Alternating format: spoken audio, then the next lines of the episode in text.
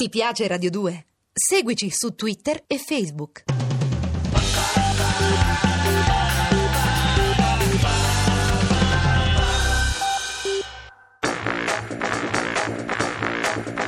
ACAP, la polveriera, con Pierfrancesco Favino e Carlo Bonini. A cura di Gerardo Panno e Lorenzo Lucidi. Regia di Andrea Cacciagrano. Penso che l'odio sia diventato una colla, In che senso? Che è la cosa che ha cominciato ad accomunarci. Tutti quanti, Mm, in eh, misura diversa, in, moda- in modalità diverse. Sì, anche quelli che dicono di non aver mai odiato. Ah, no, questo è evidente. ACAP, la polveriera.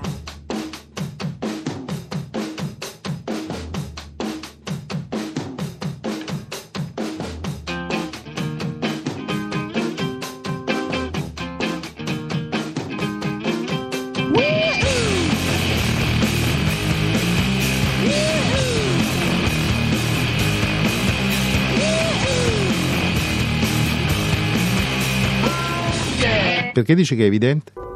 Ma io penso, non so perché, ho sempre un'idea dell'odio che è legata probabilmente a, a un gesto fisico. Mi viene in mente appunto l'eliminazione definitiva di qualcuno. Per me è sempre stato impossibile cap- capire come tu possa immaginare di uccidere la persona che hai di fronte per eliminarla. Proprio farla sparire. Sai, perché noi magari immaginiamo l'odio, l'odio violento, che poi è sempre quello appunto definitivo. Però quando ti dicevo che ho la sensazione che stia diventando una colla, è diventato un modo d'essere. Viviamo sott'odio, no? Eh, immersi in questa sorta di marmellata. E sai, ci sono forme d'odio anche banale a volte. Eh, quella che noi, i nostri nonni chiamavano l'invidia. No? Sì. Eh, ci sono forme di invidia magari che diventano forme, forme di, odio, di odio militante, l'odio militante dei condomini, l'odio militante dei luoghi di lavoro.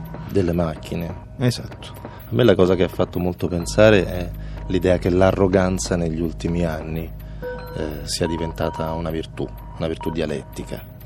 Cioè nel momento in cui tu riesci ad imporre la tua presenza anche vocale di fronte alla persona che hai- con cui dovresti parlare, sei considerato un uomo forte, sei considerato un uomo potente, non sei considerato più, anche fosse semplicemente un maleducato, uno che non ascolta.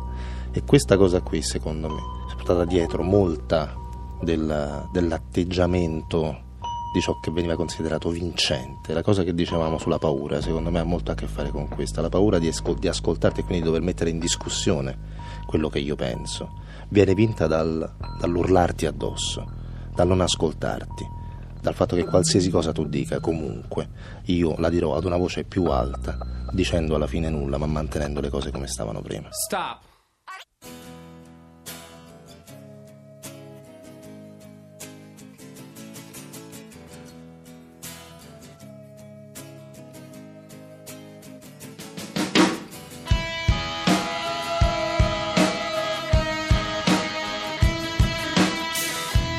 Ora vedi però c'è un problema, credo, che siccome questa roba come dici tu è diventata un modo d'essere, hm? di cui peraltro non provare neanche vergogna, l'odio è trascimato. E se- quando lo, e siccome è trascimato è diventato è diventata una, un- una cosa che tempo fa un- una persona con cui parlavo, una guardia, eh? Mm, uno sbirro, diceva, sai che c'è? Che io non riconosco più la strada, perché la strada è diventata il luogo della violenza casual, liquida, e da questa roba qui come ti difendi? Cioè senza regole, in questo senso intendeva? Cioè non la riconosceva in questi termini qui? Sì, priva di regole, una forma di espressione, incontrollabile e dunque di difficile prevenzione. Io questa cosa la sento personalmente, non essendo una guardia ma avendola interpretata, però nel momento in cui eh, io vivo a Roma e io da cinque anni a questa parte almeno non riconosco più a Roma come, come la vedevo prima, vedo la rabbia, l'intolleranza di buoni borghesi che accompagnano i figli a scuola, vedo le reazioni che sarebbero state assurde di fronte a um, un parcheggio o a una richiesta di, di uscita da un parcheggio per ottenerne un altro, vedo una, la modalità del mio vicino di chiudermi o aprirmi la porta in faccia. Mi spaventa l'idea che questa cosa qui non venga riconosciuta.